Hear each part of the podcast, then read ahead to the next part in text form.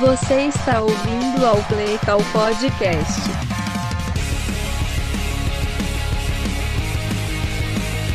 Alô, esse é o Play Call número 83. Meu nome é Coach Rafael Negreiros e você está aqui para ouvir sobre coisas, questões, placares, situações da semana 2 da NFL. Que alegria, hein, rapaziada? Já estamos aí em duas semanas, faltam gloriosas é, 16 semanas para, para acabar a temporada regular. Depois temos playoffs e a vida continua. Vamos nessa? Pô, alegria, mano. A gente teve várias coisas muito legais nesse episódio. Deixa eu. É, eu queria começar essa história, essa nossa história hoje, contando uma, uma breve anedota. Raro, hein? Mas vai acontecer. Uma vez, uma vez, é, um menino acordou e ele acordou, foi tomar café e a mãe dele falou: Bom dia, meu filho, como você está? E ele falou: Truco. Aí a mãe dele falou: Como assim, meu filho? Aí ele: Truco. Então, tudo que a mãe falava, ele falava: Truco. Truco. A mãe: Meu filho, vamos, tem que ir para a escola. Ele: Truco. Aí foi para a escola, na escola, ficava respondendo a professora, falando o quê? Truco. Aí vinha os colegas, falava: E aí, você tá bem? Ele: Truco. E aí se passou aí, papo de uma semana, né? E aí esse menino tinha um tio que era médico. E aí a mãe virou pro tio e falou assim: Eu preciso que você dê uma olhada no que, que tá acontecendo com ele, né, mano? Porque ele tá aí com esse problema, ele fala truco o tempo inteiro. Aí o tio foi falar com ele. E aí ele, o tio virou e falou: E aí, tá bem? Aí ele, truco. Aí o tio olhou bem no olho dele e falou: Seis. Aí o moleque falou: Nove. E o tio falou: Doze. Aí nesse momento todo mundo se olhou. E aí ele virou pra mãe e falou assim: Eu acho que eu sei o que, que ele tem. Aí a mãe: Minha nossa, o que, que ele tem? Aí o tio falou: Eu acho que ele tem o zap. Moleque. Tô muito feliz de poder contar isso pra vocês. A criança era ninguém mais, ninguém menos que Josh é, McDaniels do ano passado, do ano retrasado, né? Que tinha Mac Jones e Bailey Zap. É, ou pode ser o Bill Belichick, se você quiser. Ele tem o Zap, né, irmão? Não tem jeito. Fica aí a história. Quem quiser contar essa piada aí, aproveita. É... Beleza, besteiras à parte, vamos começar aqui. Queria falar sempre para vocês do nosso Apoia-se das redes sociais, apoia.c barra playcall. É, tem lá, você pode contribuir, acho que com 15 reais por mês. Você pode entrar no nosso maravilhoso grupo, ter acesso a debates incríveis. Supostamente era para ter acesso a conteúdos diferentes também, mas eu simplesmente não consigo. Não tô achando tempo para entregar esse conteúdo. Mas deveria. Você pelo menos ajuda o Playcall a acontecer, né? Que é o importante. Então, por 15 reais mensais você faz a, a magia. E as redes sociais, Playcom Underline Pod e Playcom Underline Podcast no Twitter e no Instagram, respectivamente. Vamos dar uma passadinha na pauta? Ó, a pauta tá um pouco diferente hoje. Eu não quis muito falar sobre jogos. É porque eu acho que semana passada, semana 1, né? Aquele climinha de novidade, coisa e tal. A gente teve muito jogo muito legal e tinha muita coisa para falar, assim, de abertura de temporada. Essa agora a gente tá um pouco mais focado em situações. Vocês também devem estar tá ouvindo, meu som não deve estar tá igual todos os outros dias. Eu tô com o ventilador ligado e a janela aberta, dá uma, dá uma diferença assim no som. E qual é o problema disso? O problema é assim, tá muito quente, né? Para quem não, não, tá no, na, no planeta Terra, Brasil, tá muito quente, especialmente aqui no DF. Então é impossível gravar sem, sem, sem o meu ar-condicionado de hélice aqui. É, é isso. Então passando a pauta aqui com vocês. Nós vamos falar dos placares, como sempre, dos palpites da semana que vem. Quem é o vagabundo da semana, quem é o burro da semana. É, vamos trocar ideia sobre uma situação que aconteceu Eagles e Vikings, que é o fumble lá do Justin Jefferson. É, eu vou falar não especificamente sobre dois jogos, mas sobre dois QBs. E isso vai acabar abordando dois jogos. Que é sobre o, C, o CJ Stroud e o Bryce Young. Como é que estão os dois aí nessas duas primeiras semanas? É, vamos falar um pouquinho do Falcons e Packers. Foi um jogo assim que acabou de maneira até meio traumática pro Packers, eu achei, né? É, e tem algumas coisas pra gente destacar desse ataque do Falcons, que tá se provando ser um ataque bem legal de ver, viu? Vou falar para vocês. Vamos também trocar uma ideia sobre Jordan Love. E a última coisa, nós vamos falar do Patriots Dolphins, que é, eu, assim, eu queria não ter falado do Patriots duas semanas seguidas, porém, esse jogo teve muita coisa tática, então vai ser um primeiro contato mais tático que a gente tem com as coisas essa, nessa temporada, né? No, nos episódios do Play Call. E aí eu achei que tem algumas coisas interessantes assim pra gente trocar uma ideia que aconteceram nesse jogo. Depois nós vamos para perguntas. Temos várias perguntas do grupo, uma do Twitter. Deixa eu até dar um último confere aqui para ver se a gente não tem mais nada. Possivelmente não, mas vale a pena olhar, né? Hum, é isso mesmo. Mais nada mesmo. Estamos bem zaços. Isso aí que a gente tem de perguntas. E aí a gente encerra. Vamos nessa? Então vamos começar falando dos placares. Deixa eu pegar aqui meu, meu negocinho que tá aberto. Lá ele. Quinta-feira tivemos Eagles 34, Vikings 28. Um bom jogo de futebol americano, mas só depois do segundo quarto, né? Eu tenho essa impressão, porque parece que até o segundo, até o primeiro tempo, o fim do primeiro tempo assim, o jogo tava uma atrocidade. Né? Era turnover de um lado, turnover do outro, uma coisa horrível. Puta merda.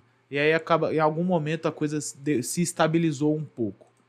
Em termos de desempenho dos quarterbacks, a gente teve um desempenho bem ok de Jalen Hurts. É, não correu muito, passou para 193 jardas, teve um TD, teve uma interceptação. A interceptação dele foi uma coisa assim imbecil a gente falar.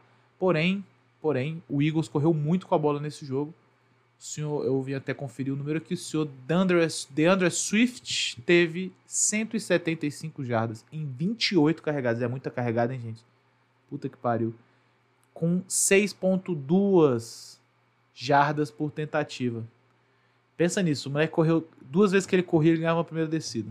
Olha que foda. Matemática boa essa aí. Jalen Hurts, embora não tenha corrido para muitas jardas, correu 35 jardas em 12 tentativas correu para dois TDs, né? Então na goal line ele faz o dele, teve um, um deles foi sneak, se eu não me engano. Devonta Smith pegou um TD, teve 130 jardas, foi um bom recebedor. AJ Brown pegou pouca bola, inclusive ele tava bem puto no fim do jogo. Faz parte. O normal de receiver é ficar puto mesmo. É isso, sobre ataque é isso. Vamos dar uma olhadinha rapidinho no ataque do Vikings, que esse já é um dado mais relevante. veja você o seguinte, o Kirk Cousins, ele é um cara que ele é muito zoado por não ganhar prime time, né? Eu não acho que tem lógica alguma essa porra. Não é como se o cara virasse uma chave e falasse, puta merda, tá todo mundo vendo, vou jogar mal. Não acho que é isso que acontece, né? Ou então, sei lá, dá domingo à tarde ele fala, hoje eu vou jogar pra caralho. Não. Assim, ele jogou muito bem, mano. 360, 364 jardas, 4 touchdowns. Jogaço do bicho absurdo. É... Justin Jefferson, embora não tenha feito TD, pegou muita jarda, os outros recebedores do Tyrande contribuíram também, KJ Osborne, Jordan Edson, Hawkinson pegou dois TDs e tal. Perderam porque perderam, né, mano? Inclusive, vamos falar mais aí do senhor Justin Jefferson aí pra frente. Jogo interessante, viu? O jogo como todo assim, ele teve começou mal, mas tomou um contorno legal depois. Clássico de divisão, Bengals e Ravens 24 a 27. O Ravens eu tenho a impressão, eu, eu não vou conferir isso aqui, mas eu acho que o Ravens ganhou o jogo inteiro, assim, né? Mas aí o Bengals foi chegando, foi chegando. É um, é um time bom no fim das contas, né? Pode não estar num, no seu ápice técnico e tático, mas querendo ou não, é um time de qualidade. Né? Foi chegando, acabou 27 a 24. Eu acho que foi um bom jogo do Lamar Jackson. E aí vou conferir nos números. Só para não falar nada errado para vocês, foi mesmo. Jardas aéreas 237 jardas, 2 TDs e jardas corridas ele correu 54 jardas. 12 carregados, ou seja, 4 jardas e meio por tentativa, que para um quarterback está bem bom. Bem bom mesmo. Um dos TDs, inclusive, foi pego pelo senhor Nelson Ágolo. Faleça imediatamente, Nelson Ágolo. É, beleza, vitória do Ravens, Bengals 0-2, hein? Vamos começar a abrir o olho aí. 0-2, se bem que 0-2 é, é, é nada, né, mano? Tipo assim. Se você pega pra olhar no, no grande esquema das coisas, vamos dizer que o Bengals vai ter é, cinco ou seis derrotas na temporada e ainda assim irá para os playoffs. É razoável pensar assim, tá? Pô, começar 0-2 e diluir as outras três ou quatro derrotas ao longo da temporada é muito razoável, né? Então, é tudo uma questão de adaptação. Eu cansei de ver o Patriots com o Brady mesmo, começar os quatro primeiros jogos, cinco primeiros jogos, é 2-2, tá ligado? Tipo assim, não era 0-2, não. Às vezes começava perdendo, aí ganhava o segundo, aí perdia o terceiro, aí o quarto era mais ou menos. Mas é, começa devagar, às vezes mesmo, para alguns times, faz parte. Lions e Seahawks, bom jogo. 31 a 37, jogo que foi decidido no overtime. É, bom jogo ofensivo de todos os envolvidos aqui. O Jared Goff fez um bom jogo, o Jenny Smith fez um bom jogo. É, o Seahawks deu uma crescida de produção, né? Depois de ser completamente obliterado pelo Rams. E o Lions. Não dá para falar que o. Assim, é porque a defesa do Lions conteve o, o Chiefs né, no primeiro jogo. Mas eu acho que o Seahawks apresentou mais desafios do que o Chiefs do, do primeiro jogo. Tá entendendo? Então, de maneira geral, eu acho que o Lions defensivamente poderia ter jogado mais bola. Ofensivamente não tem o que falar. Eles fizeram 31 pontos, né? Então, segundo jogo seguido que eles pontuam bem, só que esse eles não conseguiram ganhar. Texans 20, Colts 31. Bom jogo. Parece que o Anthony Richardson se machucou, concussão no final, né? O Trevor Lawrence falou para ele no fim do primeiro jogo, é, disseram as fontes, para ele tomar cuidado, ele precisava se cuidar desses contatos e tal. Gentleman que é. é mas o Anthony Richardson se machucou mesmo assim. Destaque para CJ Stroud, que teve um jogo numericamente muito bom. 384 jardas, 2 touchdowns, sem interceptações. Agora, o jogo corrido do Texans não existiu. Então, o, meio que a produção ofensiva se limitou a essas 384 jardas mesmo. O melhor running back deles foi o Damian Pierce com 31 jardas. Que loucura, hein? É... É isso. Eu acho que assim, o Texans é um time que também não. É isso aí, né? O Texans é isso aí. Não tem muito mais o que a gente esperar deles. Pelo lado do Colts, é importante falar, depois que o Anthony Richardson se machucou, entrou-se o Gardner Minshew, que fez um jogo decente. 19 de 23, 171 jardas, um touchdown. O jogo corrido deles funcionou bem, o próprio Richardson marcou dois TDs. Zach Moss teve uma quantidade boa de jardas aqui, 88 jardas, um TD. E é isso, né? Vida segue. O Texans, mano, é, sei lá, é, tá em uma eterna reconstrução. Então, esse ano, pelo menos, eles têm o QB calor, não tem muito mais o que cobrar deles, entendeu? Tem que deixar desenvolver mesmo. QB calor, head coach novo e tal. Buccaneers 27, Bears 17, mais um bom jogo de Baker Mayfield. É, o senhor Justin Fields provando que, de fato, tá complicado de encaixar ele na NFL, né? Tá complicado, assim, ele, porra, ele é foda, mano, não dá. Eu, eu tenho muita agonia em vê-lo jogar, assim, o Justin Fields é, porra, Parece que nada que ele faz tá certo, irmão. Uma loucura. Baker Mayfield, bom jogo. Não peguei os números aqui para ver, mas eu lembro que ele tinha passado de 280 jardas na, época, na hora que eu tava vendo isso no jogo. Jaguars 9, Chiefs 17. O Jaguars. O, o Jaguars deu um azar nesse jogo, mano. Porque é o seguinte. Eu acho que o Travis Kelce pegou um TD aqui. E a defesa do Chiefs, com a volta do Chris Jones, parecia uma outra parada, assim. De maneira que o Jaguars ele meio que tomou todo o, o dano colateral da volta do Kelsey e da volta do Chris Jones. Pô, uma loucura mesmo que aconteceu. O ataque do Jaguars não andava em campo, não finalizava na red zone. É... Agora a defesa do Jaguars jogou bem. A gente tem que dar isso aqui pros caras, mano. Acho que eles segurarem o ataque do Chiefs a 17 é, é muita coisa, mano. Muita coisa mesmo. Trevor Lawrence sem muito destaque, sem, sem interceptações. Patrick Mahomes dois TDs, uma interceptação. Azaia Pacheco, 70 jardas. Esse foi o máximo que alguém chegou aí de jardas corridas. Famoso, como diz o Bogão, famoso jogo de defesas, né? Ou seja, um jogo de merda, vamos ser honestos. Falcons 25, Packers 24, talvez dos jogos mais. Tirando o jogo do Broncos aí. Se bem que a gente teve vários jogos emocionantes daqui para baixo, né? Foi um jogo bem emocionante, mano. Esse jogo do Falcons e Packers. O Falcons tá com um ataque que nós vamos comentar mais pra frente aí, bem dinâmico. É bem legal de assistir. A surra da rodada ficou por conta de Bills 38, Raiders 10. Raiders não conseguiu ver muito a cor da bola. Bills parece que voltou ao, ao normal. Buffalo Bills de jogo. Josh Allen fez um jogo muito bom. Muito bom. 274 jardas, 3 touchdowns passados, nenhum corrido. É, do lado corrido aí é interessante, hein? Porque o, o, Raiders jogou bem contra o Broncos na semana 1 em termos de defesa. É... Só que essa semana eles tomaram muita jarda corrida, né? Então o senhor James Cook tomou, deu 123 jardas no lombinho do Raiders. Damien Harris fez um touchdown, Latavius Murray fez outro touchdown. É, é pegado assim, acho que acho que o Raiders vai ficar nesse carrossel aí da emoção mesmo. Titans 27, Chargers 24, bom jogo. O Chargers novamente provando, como diz o, ilustre torcedor Casimiro Miguel, é o time mais pau mole da NFL mesmo. Tomar um TD corrido do Tannehill foi uma loucura. Né? O Tannehill entrou andando na endzone. Isso aí é, é, Los Angeles Chargers de futebol e regatas, né, galera? Se vocês tiveram dúvida, algum momento, isso é o Chargers. Isso aí que vocês viram é o Chargers. Rams 23, 49ers 30 achei que foi um jogo bem decente do Rams, para ser honesto, embora eles tenham perdido. É que assim, querendo ou não, ofensivamente eles têm pouco talento mesmo. Eles têm uns caras lá que são muito trabalhador, vão se desdobrar, vão fazer jogada e tal. É, só que o 49ers, mano, não tem jeito, né? A defesa do 49ers, jogador por jogador, assim, é muito superior. O ataque do Rams eu não achei que foi é, mal. Vou repetir isso. Não achei que foi mal. Só que o 49ers é melhor. Em termos de ataque, achei que 49ers, mano, teve vários momentos bem legais. O jogo corrido parece que foi interessante. Deixa eu até pegar esse dado aqui. o Brock Purdy fez um jogo sem nenhum tipo de destaque, 200 jardas, 206 jardas, 0 TD, 0 interceptações. Só que o Christian McCaffrey correu 116 jardas. Debo Samuel correu 38. O próprio Brock Purdy correu para fazer um TD. É isso. Então, os 3 TDs, 3 TDs corridos. E eu acho que teve é, coisa de defesa aqui também envolvida. Beleza.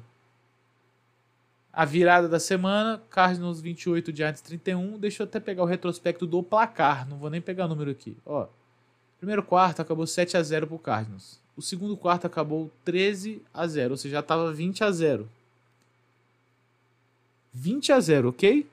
O jogo foi pro intervalo 20 a 0. O, o, o Giants estava tomando um sacode daquele colossal igual da primeira semana.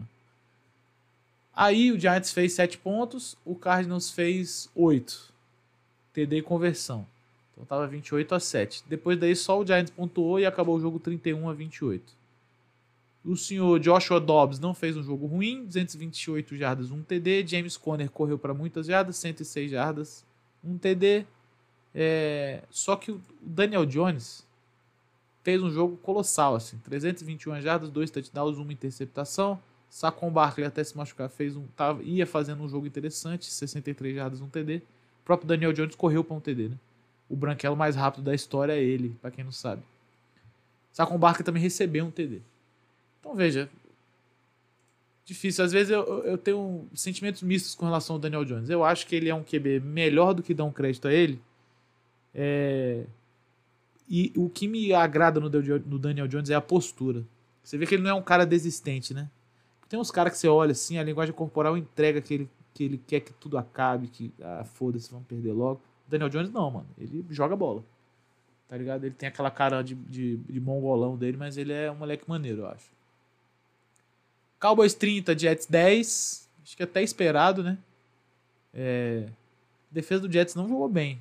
A gente tem que falar isso aqui. Não achei que foi o Cowboys que jogou bem ofensivamente, não. Achei que a defesa do Jets especificamente não fez um bom jogo. E o ataque do Cowboys fez o que tinha que fazer mesmo. Agora, a defesa do Cowboys jogou muita bola. Muita bola mesmo. Pô, é muito complicado, mano. Você, você é OL, você vê Micah Parsons, Marca Parsons, é, DeMarcus Lawrence. Você vai vendo os caras assim, tu vai ficando bolado, né, mano? É uma situação complicada mesmo. Vitória do Cowboys. Broncos 33, Commanders 35. Um jogo que terminou com a conversão de dois pontos que foi falta. Temos que falar isso aqui, tá? É... O Broncos converteu uma Hail Mary onde o Russell Wilson jogou a bola com um bracinho de jacaré da porra. Mas a bola acabou chegando na endzone, beleza? E assim, Foi uma jogada que o Wilson lançou a bola no peito do Sutton. Foi falta? Foi falta. Mas eu acho que o Sutton devia ter pego a bola mesmo assim. Não acho que é muita desculpa, não. Dali eles teriam ido pro overtime, aí quem sabe o que poderia ter acontecido, né? Russell Wilson fez um bom jogo numericamente. Foi para mais de 300 jardas e, e, se eu não me engano, ele não lançou interceptações. É, Sam Howell fez um bom jogo também, tem que ser dito, tá? Agora eu vou falar, acho que essa defesa do Broncos, ela é, sei lá, tá diferente. Não, não tá legal igual do ano passado. A gente tem que ver aí como é que isso vai se ajustar. Patriots 17, Dolphins 24, vitória do Dolfão, vitória boa, quase que o Dolfão dá um jeito de se peidar no final ali, né? Se não for, se não fosse por um pouquinho, eu acho que eles tinham tomado um empate. É, o Patriots está mostrando um poder de reação interessante nos jogos, mano. Só que simplesmente ele acontece numa hora que o buraco é muito fundo, né? Então tem que parar de fazer merda no início do jogo, assim. A, a, a letra é essa. O time no início do jogo tomou fumble, tomou vários sacks, tomou um fumble depois no first down, já no campo de. Tipo, na red zone, entrando na red zone, linha de 20. Quando isso continuar acontecendo, eu não vejo muito, muito mais pra onde a, a coisa vai, não, assim. Porque o time melhorou. O Mac Jones teve dois bons jogos com mais de 300 jardas, tá passando bem a bola, tá fazendo bem as coisas. Nenhuma das derrotas é culpa dele, a gente tem que falar isso. É, o ataque tá diferente. A chegada do Bill O'Brien, graças a Deus, como eu previa, deu um look novo pra coisa. Só que individualmente é muito erro, mano. É muito erro, é muito fumble, é turnover, é, porra, é foda. Enquanto a coisa for assim, vai ser difícil. Tem outra coisa que é, a OL não conseguiu jogar uma OL junta até agora, a mesma OL, assim. Isso aí, querendo ou não, dá uma atrapalhada, né? Então, a ver como é que isso vai ser resolvido lá. Eu acho que há esperança, porém. Embora o time esteja 0-2. Essa, sendo bem honesto, com esse início de, de temporada de calendário, assim, um 0-2 era muito previsível, né? Você pegou o Eagles, vice-campeão, pegou o Dolphins, que é, porra, um time pica. Então, querendo ou não, o 0-2 aí é muito razoável. Panthers 17, Saints 20 num jogo que foi, assim, uma coisa bizarra de se assistir. Vitória do New Orleans Saints. Vamos falar um pouquinho de Bryce Young depois aqui. Hoje não é o episódio que falaremos de Derek Carr. Ainda. O Derek Carr do, do Novo Testamento, né? E o último jogo da temporada, da temporada da semana tivemos Steelers 26, Browns 22. Esse sim um jogo de defesas legal de ver. Onde de fato as duas defesas jogaram muita bola. Não aquele jogo de merda truncado, né? É, Pickett com um jogo modesto, 222 jardas, 1 TD, 1 interceptação, sem grandes destaques terrestres aqui pro, pro Steelers. George Pickens fez um bom jogo, 1 TD, 127 jardas em 4 recepções. Deshaun Watson, por outro lado, teve um jogo mais ou menos parecido, 235 jardas, 1 TD, 1 interceptação, só que o senhor Jeremy Ford, do Cleveland Browns, teve 100 jardas, 106 jardas em 16 carregadas, Nick Chubb, 64 jardas em 10 carregados. Inclusive, fica aqui nosso. Ele nunca vai ouvir esse, esse podcast, né? Fica aqui nosso abraço ao Nick Chubb, que, porra, que lesão bizarra, né, mano? Coitado. É, e os dois, ó, o Jeremy Ford correu 6,6 jardas de média e o Nick Chubb estava correndo até a hora que machucou 6,4. Então, a defesa dos Steelers, embora muito boa contra o passe, estava tomando corrida doidado, né? O problema é que chegou uma hora que o Steelers estava perdendo o jogo e precisava fazer coisas, né? E aí, assim, o, o Browns, no caso, precisava fazer coisas, começou a ter que correr atrás do placar e tal. Aí, às vezes, dá uma corrida que não vem muito certa, tem que passar a bola. Aí, na hora de passar, que era o, era o terror, né? E aí, eles acabavam tomando ponto, porque a defesa dos Steelers é feita de, de orangotangos.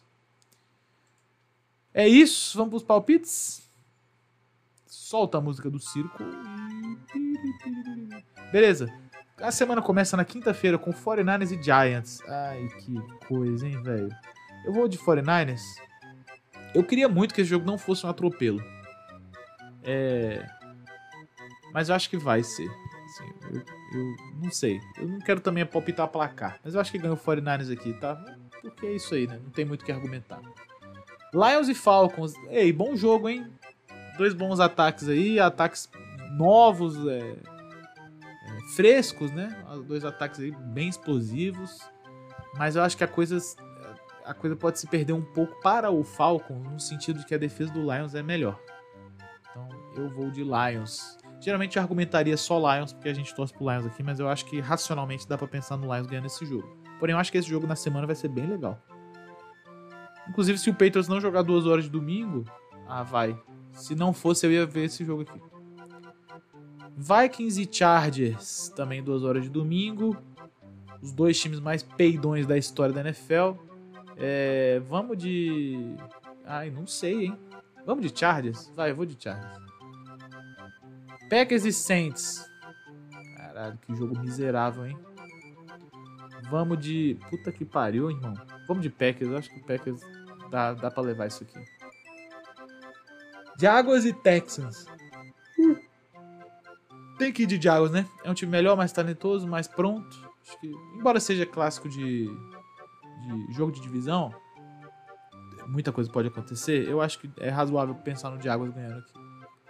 Dolphins e Broncos, eu acho que vamos de Dolphins. Por motivos de. O Dolphins tá pica, filho. Não é que eu duvide do Broncos, não. Eu acho que o Broncos tá faltando só um, um engate. Assim, o, o, time mostrou em dois jogos que compete, só não tá finalizando. Mas eu acho que o Dolphins tá num nível diferente mesmo. Então vamos de Dolphins aqui. Browns e Titans. Ai. Vou de Titans, né? Vou apostar que o Titans mudou a partir do jogo passado e a coisa tá melhor agora. Commanders e Bills. Bills, sem pensar muito e sem justificar muito também. Ravens e Colts. Ravens, sem pensar muito também, sem justificar muito. Jets e Patriots. Eu acho que o Patriots terá sua primeira vitória da temporada aqui. O Zach Wilson, ele tem muita dificuldade de jogar contra o Patriots. Muito, assim. Desde, desde sempre. Ele é um cara que ele apanha muito do Bill Belichick. É, é o contrário do Tua, né? O Tua só ganha do Bill Belichick, o Zach Wilson só perde. Então, eu acho que vai ser isso aí. Deve ser um jogo escroto. Já adianto a todos. O famoso jogo de defesas, aquele jogo escroto que vai acabar 6 a 3 uma merda assim qualquer. Ou isso, ou alguém dá um blowout no outro aqui. Mas eu acho que. Eu acho que o Patriots ganha isso aqui, não assim, na moral.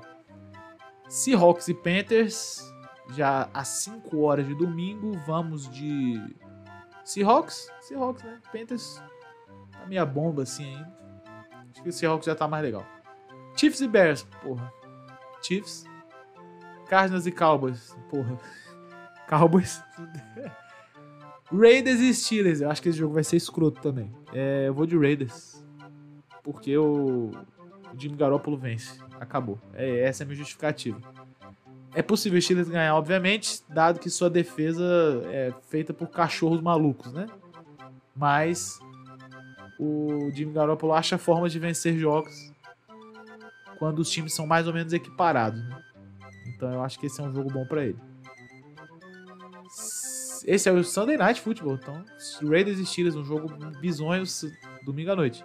Segunda-feira também temos dois jogos, 8 e 15 temos Buccaneers e Eagles, um jogo qual o Eagles deve vencer. E temos também Bengals e Rams, um bom jogo em 2019, né? 2019 esse jogo que 2021 também seria um bom jogo. É... Agora o Bengals começam a temporada mais ou menos, o Rams tá um time bastante abaixo do time que estava fazendo campanhas boas aí. Vamos ver. Cara, eu acho que eu vou de Rams aqui. Eu acho que dá. Eu acho que dá.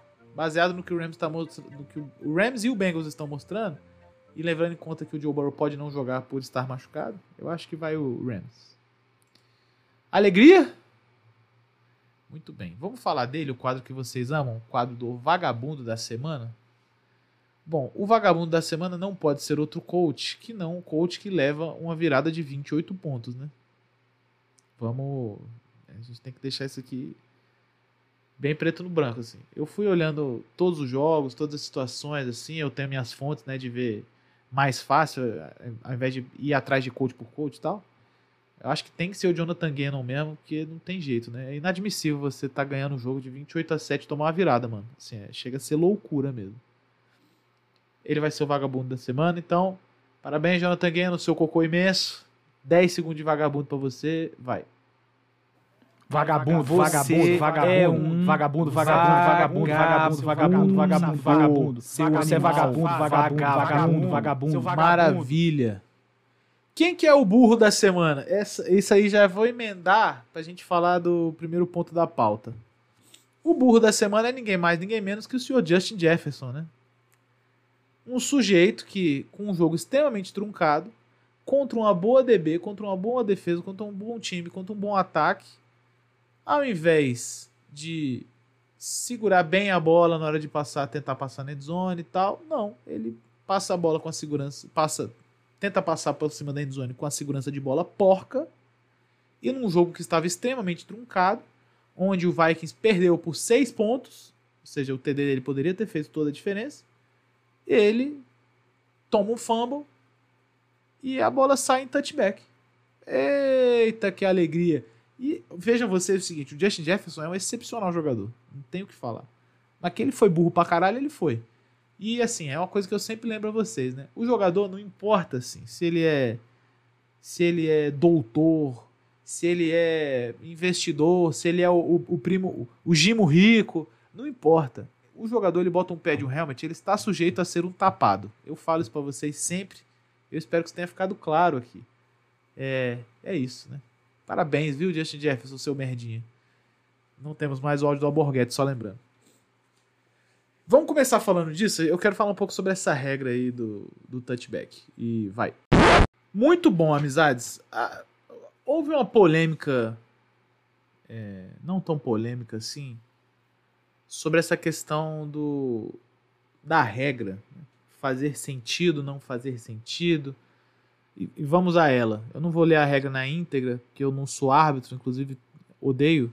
Brincadeira, eu gosto de árbitros. É... Basicamente o que acontece é o seguinte: se, se o jogador sofrer um fumble entrando na endzone e a bola sair pela lateral, a bola agora é do, do outro time. Vamos resumir assim? A bola é do outro time. Na linha de 20. Ou seja, é um, um famoso touchback, né? E aí eu tava vendo as pessoas fazendo algumas associações falando assim: pô, mas isso não pode, porque isso não faz sentido, porque o time não recuperou o fumble. A defesa, no caso, né? Se a defesa não recuperou o fumble, por que ela vai ter o direito de sair com a bola? Não faz sentido nenhum. Tinha que dar uma tentativa nova para o time de ataque, não sei o que, blá blá blá blá blá blá blá blá. Vejam, existem aí algumas questões dessa análise estar errada. A primeira delas é: a endzone ela não funciona igual ao resto do campo, como eu tenho certeza que vocês sabem sem ajuda. A endzone ela é o gol. Pensem nisso. O campo, ele, sei lá, o jogador vai toma uma bola, sai para fora do campo, certo? Se for intencional, se o jogador pegou e jogou a bola para frente de forma intencional para tomar um fumble mesmo, é falta, mano a bola só fica com ele, só, repete, só fica de novo com o time que, sei lá, o jogador tá correndo, toma um fumble, a bola, a bola sai de campo. Aí a bola continua com o ataque, não é isso? Via de regra, né? Se for primeira, enfim, se não for quarta descida, etc. Mas na situação normal. Por que, que a bola continua com o ataque? Porque você tá dentro do campo de jogo ainda, tá ligado? Tipo, se você ainda tiver nas descidas, você ainda tem suas chances de tentar fazer a sua a sua chegar na sua primeira descida, né? Então se aconteceu na primeira descida, você tomou um fumble bola saiu pela lateral. Aí beleza. Agora é segunda para, sei lá, você avançou inclusive. Você correu, correu umas quatro jardinhas, tomou um fumble. Agora é segunda para seis. Faz sentido porque o campo, a lateral do campo, ela é uma sideline é só neutra, né? Tipo assim, sai a bola, acaba a jogada, não tem nada demais. A, a regra é essa, sai a bola, acaba a jogada, fim. Na endzone muda de figura, porque a endzone, ela é... Vamos fazer um paralelo aqui. Pensa no seguinte, se você tá vendo futebol e o cara erra um pênalti. Certo? Todas as regras ali certinhas e tal. O jogador pegou, bateu o pênalti para fora. Ele tem a chance de bater um pênalti novo?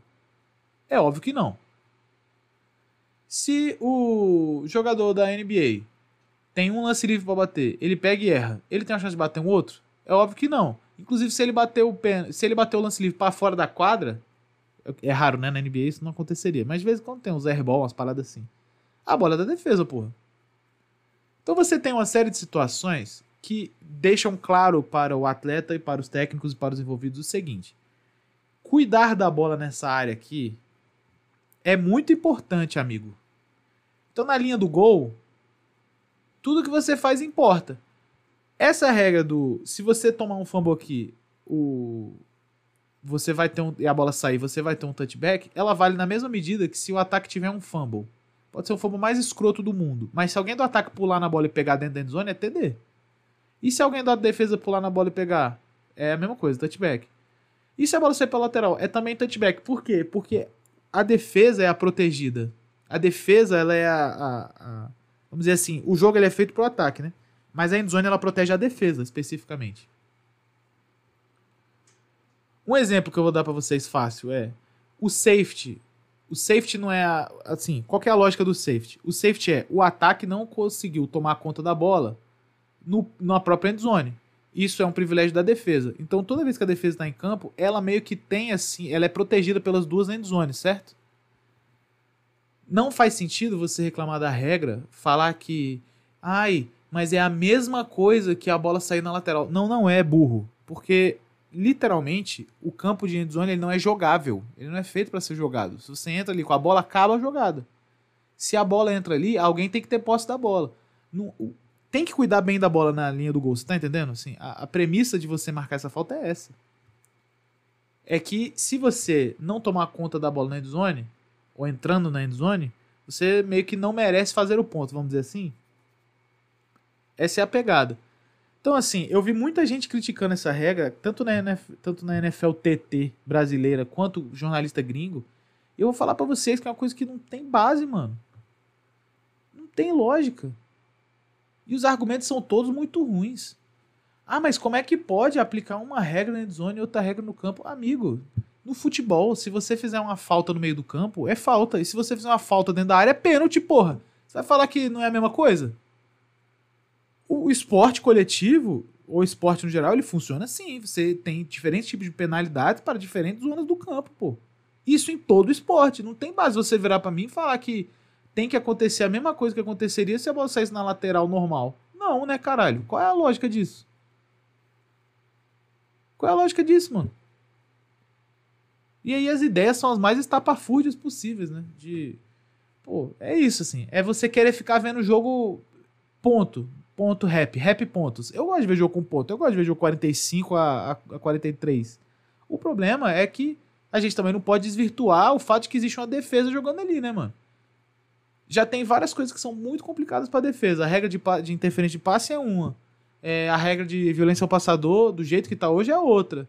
Então, assim, a gente tem uma série de coisas que já prejudicam muito o jogo da defesa. Se você ainda desvirtuar que a endzone é um objeto de defesa da defesa, e se você desvirtuar o fato de que a endzone ela tem que proteger a defesa dos dois lados do campo, aí fudeu, pô. Aí só o ataque joga e todo jogo vai acabar 65 a 64. Vai ser divertido? Vai, mas aí acaba, morre o esporte, né? Morre o esporte. Tem que pensar nisso aí, mano. Beleza? Queria fazer essa reflexão porque, assim, eu tô vendo a galera levantar essa polêmica, ela é literalmente um não assunto, pô. Não existe essa discussão, e nem nunca existiu em nenhum comitê de regra, a galera fala que essa regra é, não faz sentido. Ela é literalmente, talvez, das regras assim que geram alguma polêmica, a melhor, pô. Literalmente a melhor regra é essa. Nenhum técnico acha essa regra ruim. Os jogadores entendem a regra. Só torcedor piroca que fica com essa conversa mole de que, ai, não faz sentido. Ah, vai a merda, pô. Não dá, eu não tenho paciência pra essa porra, não. Show! Vamos falar dos nossos calorinhos favoritos. CJ Stroud e Bryce Young. E vai. Muito bem, time. Olha, é... Texans e Panthers estão com dois novos quarterbacks. Novos, novos é foda, novos quarterbacks. O senhor CJ Stroud está sendo quarterback no Houston Texans e o senhor Bryce Young está sendo QB no Carolina Panthers. Os dois estão 0-2 na temporada, os dois estão sofrendo uma série de críticas, né? Tem um vídeo bem engraçado do, do Bryce Young sendo empurrado pelo running back a ficar atrás do center, porque ele estava atrás do guard. É normal, né? A gente já viu até jogador veterano passando por isso, isso acontece. E aí me levou a, a, dar uma olhada mais atenta nos dois essa semana, porque é o seguinte, o primeiro, eu consigo ver ali nos dois algo. Eu não acho que os dois são duas amebas, não. O Bryce Young, especificamente, me parece já ter um estilo comportamental bem interessante, assim. Por exemplo, eu assisti ontem um pedaço bom do jogo deles contra o Saints. Panthers e Saints. Que o Saints ganhou. Ele, ele parece ser um tipo de cara assim que as coisas podem estar ruindo em torno dele. Ele fica calmo. Ele fica calmo e faz o passe dele. Ele fica calmo, procura opção, joga a bola fora. Ele parece ser um cara que ele não é muito propenso a dar uma desesperada e fazer merda aleatória, assim. Ele não é o cara do Hero Ball, tá entendendo? Ele não é o Josh Allen calouro. O Josh Allen calouro era uma maluquice. Pra quem não lembra, eu gosto sempre muito, eu gosto muito desse dado, mano. Primeira temporada do Josh Allen, ele foi 12 TDs de passe e 12 interceptações. 12 12. O resto era só corrida. E o que ele teve de fumble também foi uma loucura. Então, assim, o, o Bryce Young, ele parece ser um cara que ele vai dar certo na liga. Juro por Deus, assim. Ele- eu acho que ele vai dar certo legal, assim. Ele, ele, ele é calmo, ele dá, presta atenção no jogo, ele entrega a bola nos lugares certos. Ele vai cometer seus errinhos de calor? Vai. Faz parte. Mas, assim, ele não é o Justin Fields, ele não é o Trey Lance. Não é. Tá bom? O CJ Stroud eu já acho um pouco mais complicado de falar. Eu acho que o CJ Stroud ele tem um pouco mais de vontade de jogar essa bola aí mais arriscada. E aí, assim, o QB que ele é nesse naipe, ele, ele arrisca um pouco mais, né? Ele tem, assim, ele tem essa parada mais aposta, assim, mais gambler, né? Ele vai fazer uns passos um pouco mais perigosos, ele vai fazer as paradinhas dele. Não é que é melhor, pior do que o Young. É diferente apenas, né? Mas assim, eu acho que o, o, o Stroud, ele tem ferramentas físicas melhores. É, mais braço, mais altura, mais um monte de coisa. Eu acho que o Bryce Young. Deixa eu só conferir se eu tô certo nisso aí, né, irmão? Porque se eu estiver falando merda pra vocês, eu vou ficar puto. Deixa eu pegar aqui. O. Ó. O Bryce Young. Bryce Young não. O CJ Stroud. Vamos pegar aqui. O CJ Stroud, ele tem. Deixa eu clicar pra ver nele aqui. 1,91m, 98kg. É isso mesmo. E o Bryce Young é um anão, né? É uma parada assim mesmo. É... Até o momento, o CJ Stroud também não passou para interceptações. E ele teve dois bons jogos em termos de jardas, né? E dois bons jogos em termos de passes completos. Então ele teve contra o Colts, ele teve 63,8% dos passes completos, 384 jardas, 2 TDs. Contra o Ravens ele teve 63,6% dos passes, 242 jardas.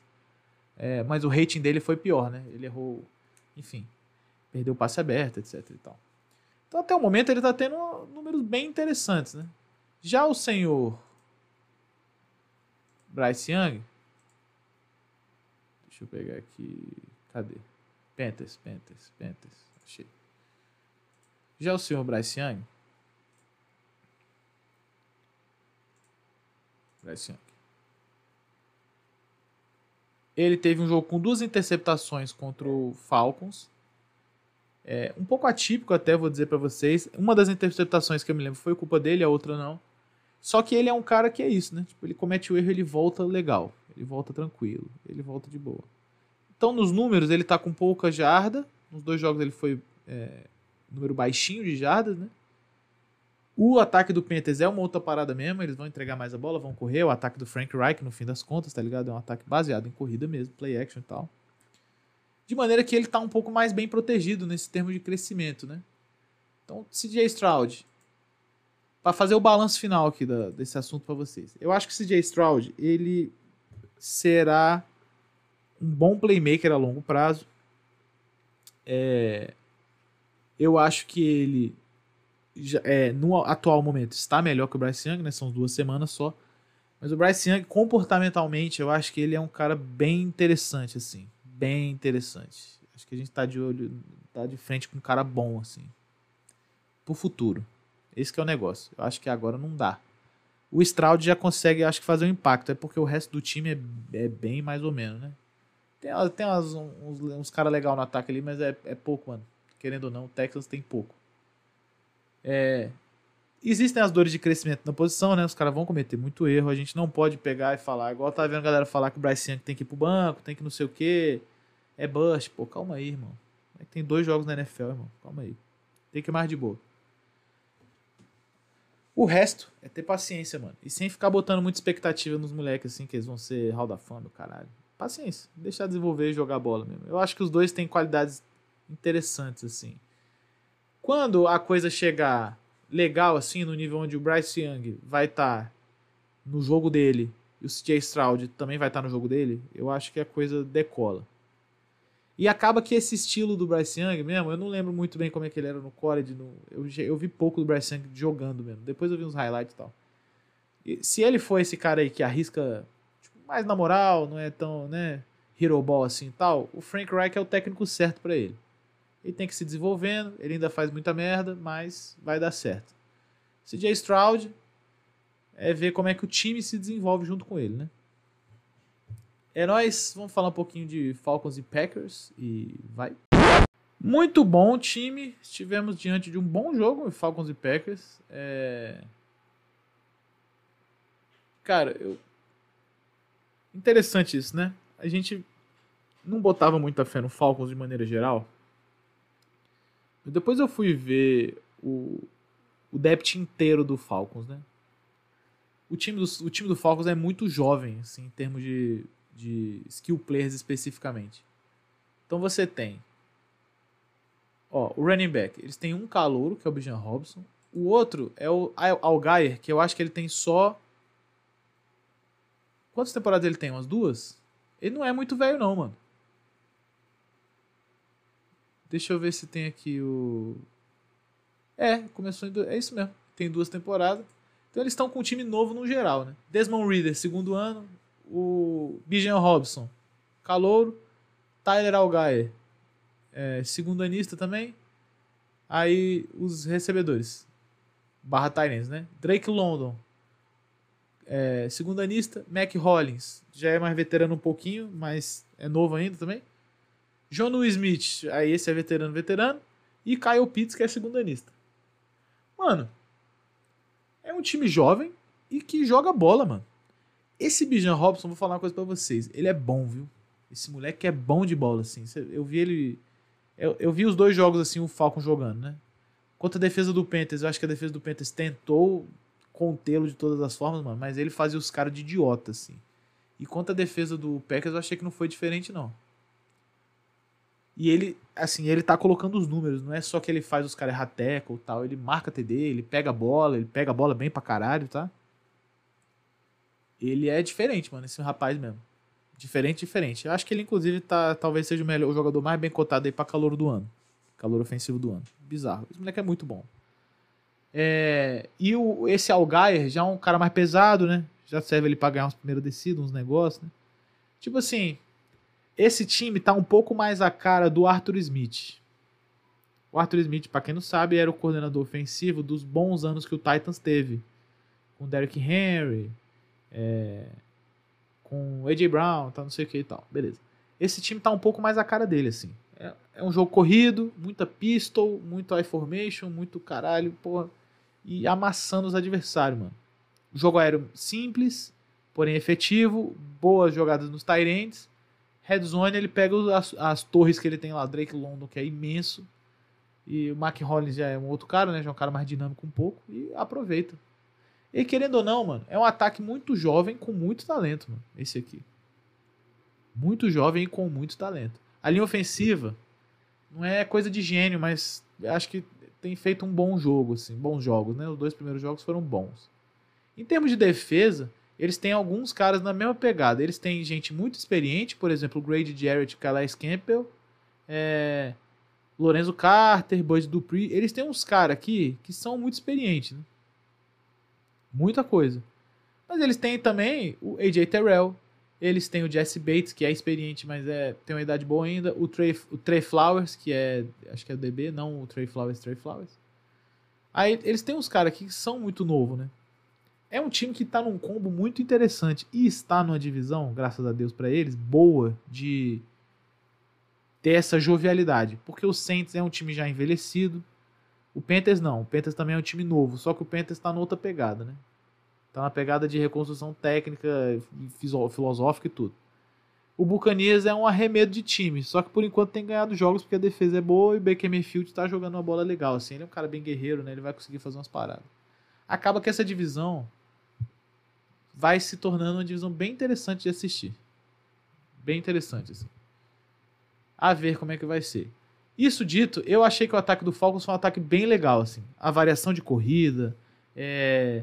o Desmond Reader, porra, bem decente, assim. Não é nada de mais, nada de menos. É um cara que, porra, porra é isso aí. Na escala Kirk Cousins ali, ele é um nota 6. Né? O Jordan Love, já nós vamos falar agora na sequência, já é uma nota 8, assim. O Jordan Love já tá melhor na escala Kirk Cousins. Mas a verdade é essa, assim. Esse ataque do Falcons dá para pensar em coisas melhores, assim. Nesse ano e para frente também, tá? O senhor Jordan Love fez um bom jogo, mano. Fez um bom jogo. Ele passou para pouca jarda, mas ele passou para três touchdowns, né? Agora, é muito foda como esse ataque ele é dependente de, de um corredor eficiente, né, mano? Porque o AJ Dillon jogou muito mal. Eu vi, inclusive, a torcida do Packers no Twitter, porra, perturbada com os, com os números dele. É... não tem muito o que falar, né? Sem o Aaron Jones é, é realmente assim, você precisa ter um outro running back que seja bem dinâmico. O AJ Dillon é um outro tipo de jogador, ele não é o ele não é a mesma coisa do Aaron Jones. O AJ Dillon é um cara que você bota em campo pra ele te ganhar uma jarda, né, mano? Não pra ele ficar te ganhando uma jarda consecutivamente. Por acaso ele teve 3.7 de carregada nesse, de média, né? Que é pouco. Mas é o que um jogador do, do shape do AJ Dillon geralmente vai te entregar, né? O Aaron Jones é um outro jogador, dinâmico, corre pra caralho, corre 200 vezes seguidas tal. O Ed Dillon não dá conta, ele é uma outra, outra criatura, né? Então, assim, complicado. Eu acho particularmente que esse time do Packers, é, o ataque especialmente está saindo melhor do que a encomenda. A defesa continua bem questionada, assim. Inclusive tem uma pergunta aí no final do Josafat, torcedor do Packers, sobre essa parada. Vamos tentar responder. Mas é, a realidade do Packers é que assim é, é, muito complicado brigar por algo muito maior. Porém, eu acho que eles encontraram o QB para o futuro, que me parece que essa temporada é algo mais relevante do que, sei lá, do que brigar no playoff, tá ligado? Então, acho que assim, o fato deles estarem seguros com o Jordan Love, o que e dá para falar que é isso mesmo, é é uma espécie de vitória pro Packers esse ano. E aí ano que vem eu acho que dá para eles pensarem em ter coisas melhores. Show? Muito bem. Vamos falar agora de algumas coisas engraçadinhas em Patriots e Dolphins e vai. Muito bem, amigos. Na vitória do Dolphins sobre o Patriots, chamou a atenção é, duas coisas. A primeira coisa é, nós vamos começar falando pelo time que ganhou, que foi o Dolphins. Deixa eu ver se eu acho aqui. O Thiagão me marcou no negócio. Tá aqui. Alguns coaches do do do Twitter, a galera que produz conteúdo e tal, e Instagram também, é, começaram a falar disso, né? O, o Packers também usou esse motion, tá? Eu, eu tendo que ver o compacto para ver o jogo do Falcons, eu vi isso aí, eles usaram o mesmo motion. O motion que o Dolphins usou, o coach. Quem que é esse coach do Matt Quarters mesmo? Eu não vou lembrar qual é o nome dele, mano. É, mas ele é bom coach ele chamou de burst motion, burst, de explosão, né? Que é o quê? Basicamente é um motion curtinho, que ele é feito, o, cara é um recebedor interno, um slot, um tight uma coisa assim, e ele corre para fora do mesmo lado do campo que ele tá. Geralmente motion, vocês sabem disso, ele é de fora para dentro. E assim, tem como ser no mesmo lado? Tem, mas ele é de fora para dentro para você cruzar a rota ou ele é atravessando o campo, né?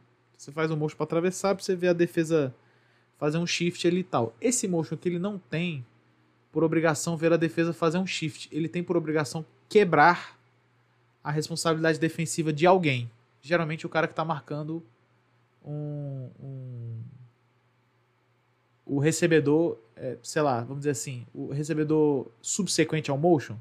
Então você tem, vamos dizer que você tem dois recebedores do mesmo lado, um e o dois.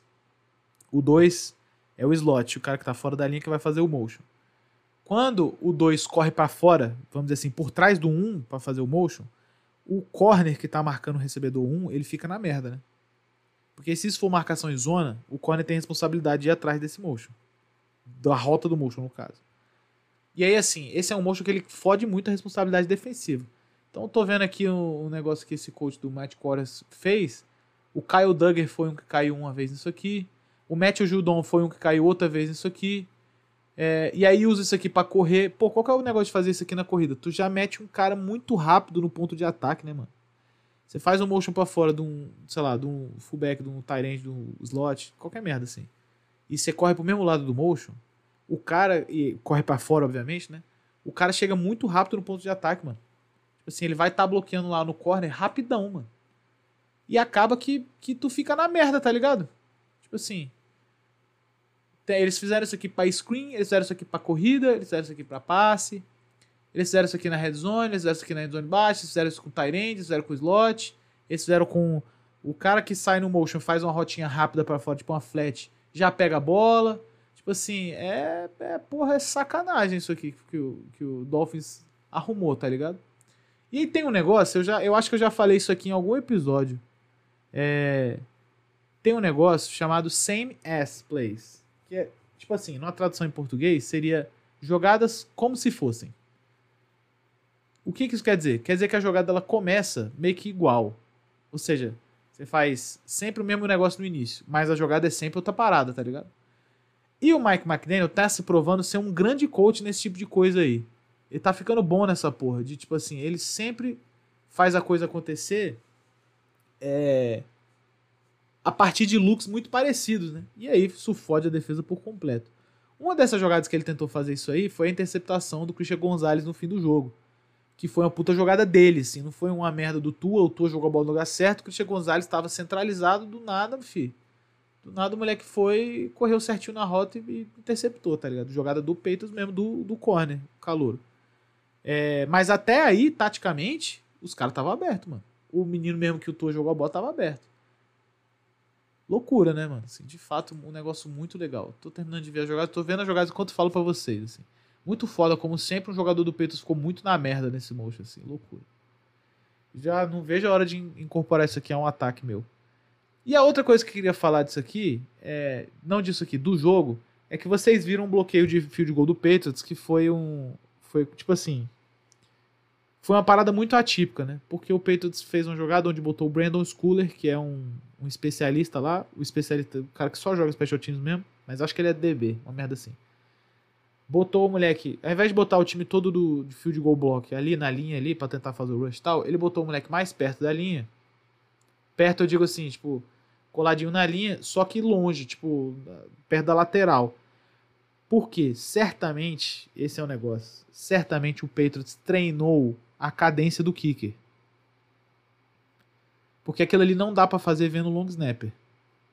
Porque long snapper às vezes faz em é, segunda, tipo, mostra que uma vez que vai dar snap, não dá, aí dá na segunda vez e tal, coisas assim. Mas a cadência do kicker é geralmente a mesma. Por quê? Porque quicar bola no futebol americano é complicado, mano. Você tem que ter você tem que ter uma consistência muito foda, uma sincronia com o long snapper, com, com o holder, que geralmente é o punter, né, e tal. Então os caras, o kicker, ele é, um, ele é uma criatura de hábitos, geralmente.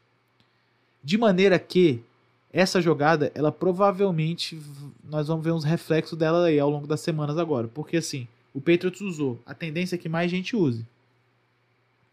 Então você vê o, o, o Schooler vendo de longe a jogada assim, aí ele vê a começar a cadência, ele sai correndo no tempo certinho. Chega lá e bloqueia.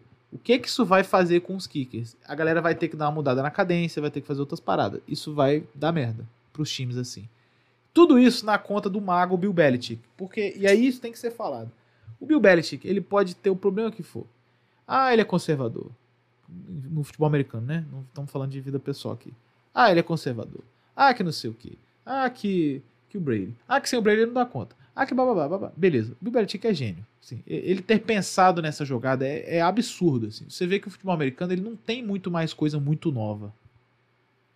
Mas o, o filho da puta do velho acha umas coisas novas para fazer, pô.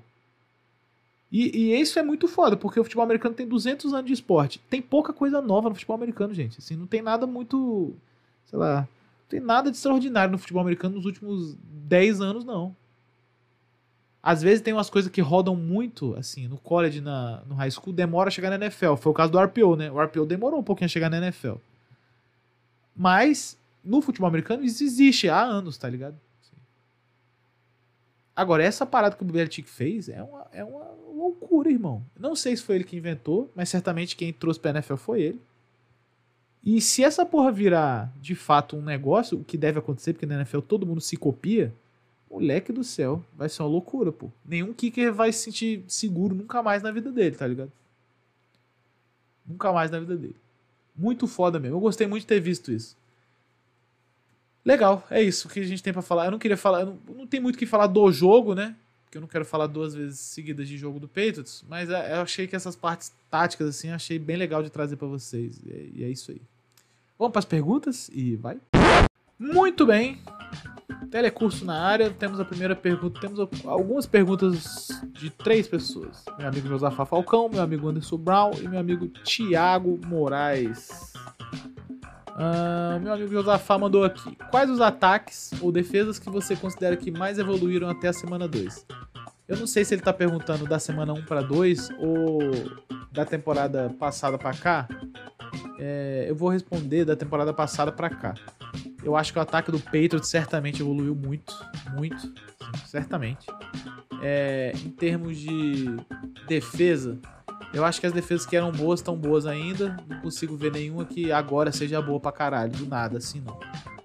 Outro ataque que eu acho que evoluiu bastante foi o do Falcon, sem dúvida, acabei de falar, né? É... Deixa eu ver.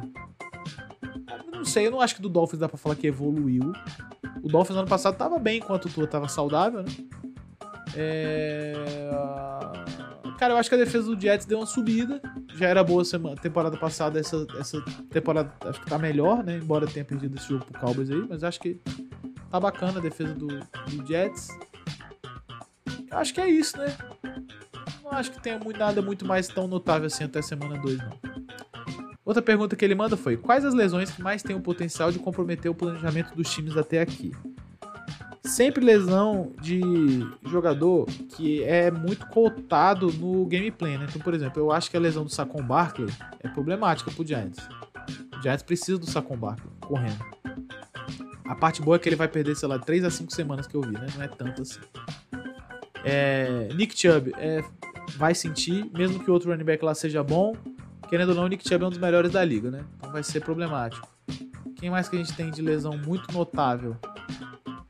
Mas que eu consigo pensar mesmo, mano, é o Saquon Barkley, né? O ataque do, do Giants é muito ancorado nele, mano. Assim, é complicado não ser ele. Se o Joe Burrow tiver machucado mesmo, acho que pode ser a dele, sim. Porque esse Bengals aí com, com outro cara, não sei se vai não. Outra pergunta que mandou o nosso amigo Josafá Falcão. Os Chargers estão... Uh, 0-2, né? Ele botou 2-0, mas é 0-2. Estão 0-2 e perdendo até aqui por menos de uma posse de bola. O que está faltando para a equipe começar a vencer? Essa pergunta é muito boa. Não dá para saber. Não dá para saber, porque assim, falta talento? Não. Eu acho que eles têm as coisas. O ataque tá rodando mal? Não também. Eu acho que o Kellen Moore começou fazendo um bom trabalho lá, o Herbert tá jogando bem. Eles estão conseguindo correr a bola.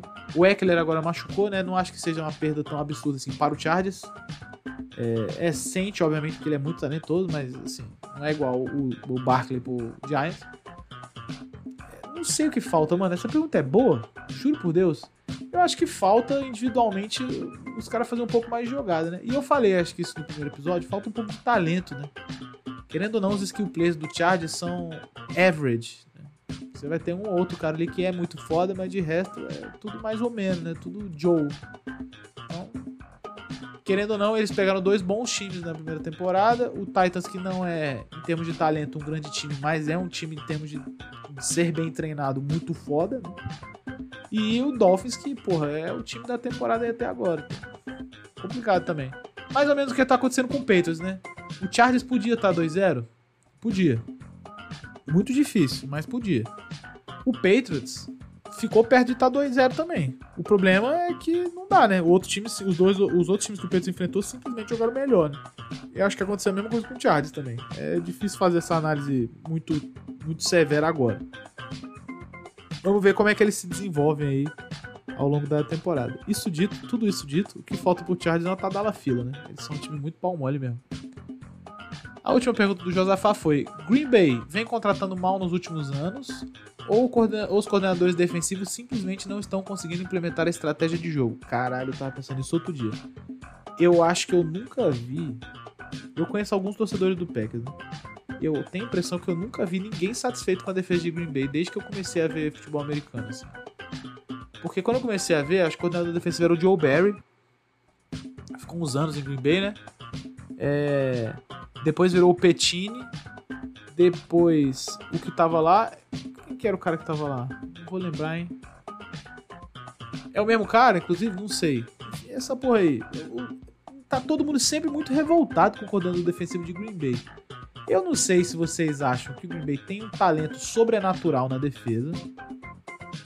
Ou se vocês realmente acham que é feito um trabalho tático ruim lá, mano. Porque eu vou lembrar vocês que o Green Bay teve que jogar com o seu Kevin King de titular há um tempo, né? Então talvez seja uma questão de construção de time mesmo, assim. É possível que seja. Isso dito, bom, eu acho que o Green Bay fez um bom jogo, a defesa de Green Bay fez um bom jogo contra o Bears e fez um jogo ruim contra o Falcons que, que tá aí a milhão, né? Os caras estavam perdendo teco no Bijan Robson, que parece ser um cara que vai fazer muita gente perder teco aí. Então, não sei. Acho cedo também pra falar, é, mas eu acho que existe um problema crônico aí. Se é crônico e vai mudando o coordenador e vai mudando o head coach, nada muda, desde a época do McCarthy eu escutando essa mesma conversa, provavelmente a forma do time fazer seus drafts, suas coisas, seja a questão aí. Anderson Brown mandou aqui. Além do jogo ruim do Watson, o Kevin Stefanski também não tem culpa por conta do plano de jogo? Por não ter feito ajustes e ver o ataque tão apático? Olha, Anderson, honestamente, eu vendo o jogo, eu não achei que foi culpa de ninguém o que aconteceu com o ataque do Browns. A defesa do Steelers simplesmente engoliu os caras no jogo aéreo. Tomou muita jarda corrida? Tomou. Só que teve uns momentos, especialmente final do jogo, assim, que tinha que passar a bola, né? E aí nessa aí que, que o Brown se fudeu. Porque o Steelers, moleque, o TJ Watt e o High Smith lá e o outro DE lá engoliram a OL do Browns, pô. Que é uma coisa rara da gente ver, a gente tem que admitir isso aqui. O Browns, tradicionalmente, nos últimos anos aí, tem colocado boas OLs em campo. Mas a defesa do Steelers engoliu os caras, né, mano? Tipo assim, o que que... do meu ponto de vista aqui, como técnico, se eu vejo a minha OL sendo obliterada, você não tem muita tática que você consiga fazer isso. Certo? No meu nível de futebol americano aqui, futebol americano brasileiro, dá pra ir só correr pra sempre, mas na NFL não dá. Na NFL é difícil você correr pra sempre. Tem uma hora que dá, não dá certo. Os caras podem estar tomando corrida doidado. Uma hora alguém quebra um bloqueio e dá um teco for tá ligado? Aqui no Brasil menos acontece. Então assim, é difícil pensar assim, juro por Deus. Eu acho que, eu acho que não é culpa do Stefanski. É... Eu acho que o Watson ele ainda tá meio off, assim, como se ele não tivesse entendendo muito bem o ataque em que ele tá. E o que te chama a segunda pergunta, né, que o Anderson mandou, que é: você acha que o Kevin Stefanski roda caso não tenha sucesso esse ano? E qual técnico você iria atrás para ressuscitar o Watson? Eu acho que o Kevin Stefanski pode rodar sim, se o, se o Brown não tiver uma campanha boa. Quem eu traria para rodar um ataque para Deshaun Watson é algum bom técnico de option e RPO, que é uma coisa que ele se provou fazendo muito bem com o Bill O'Brien. Muito bem. Ele é um cara mais dinâmico, ele é um cara mais móvel. Esse jogo de play action aí, eu acho que não é muito para ele. De verdade, assim. Então, o cara que era que era o Greg Roman é um cara que eu ah, gostaria de ver como, não se não como head coach, pelo menos como coordenador ofensivo do do Deshaun Watson. É, alguns outros caras aqui trabalham option de maneira excepcional, acho que seria muito bem, muito legal de ver assim. Talvez um cara de college, não sei, não acho difícil. Embora acho que ser treinador de college e ir pro Brown seja uma pegada complicada, né, mano? É, o peso é muito grande ali de você tentar conseguir ganhar algo. E meu amigo Thiago Moraes mandou no Twitter, famosa Twitter que agora é X, então juntei, chamo de Twitter. Até quando não bancar o torcedor médio de futebol e pedir a cabeça de um coordenador? Mano, é complicado. Cada caso é um caso, né? Veja vocês que o torcedor do Steelers, com razão, pede a cabeça do Matt Canada, to Canada todo jogo. Só que assim. É foda, mano. É foda. Porque, por exemplo, eu acho que algumas torcidas elas têm um- uma ideia de que os jogadores são todos muito craques. E aí a, a coisa tá dando errado, então só pode ser coisa do técnico. Você, meu amigo Thiago, como é torcedor do Packers, talvez esteja nessa, esteja nessa barca aí. Que vê os caras que comentam sobre Packers, os insiders, as paradas, falando que ah, todo mundo é muito bom, tal, não sei o quê. Aí não dá certo, você fica decepcionado. É o tal do potencial, né? Essa defesa tem muito potencial, só não desenvolve por causa do coordenador. E eu não acho que a coisa é por aí. Eu não acho que a coisa é por aí. O Matt Canada é ruim mesmo. É culpa só dele? Não. Eu já falei isso aqui. O ataque dos Steelers tem um nível de talento baixo, né? No geral. Mas ele é ruim, ele é fraco. De fato é. O coordenador defensivo do Packers, talvez não seja esse o caso. Ainda. Acho que é um pouco cedo, né?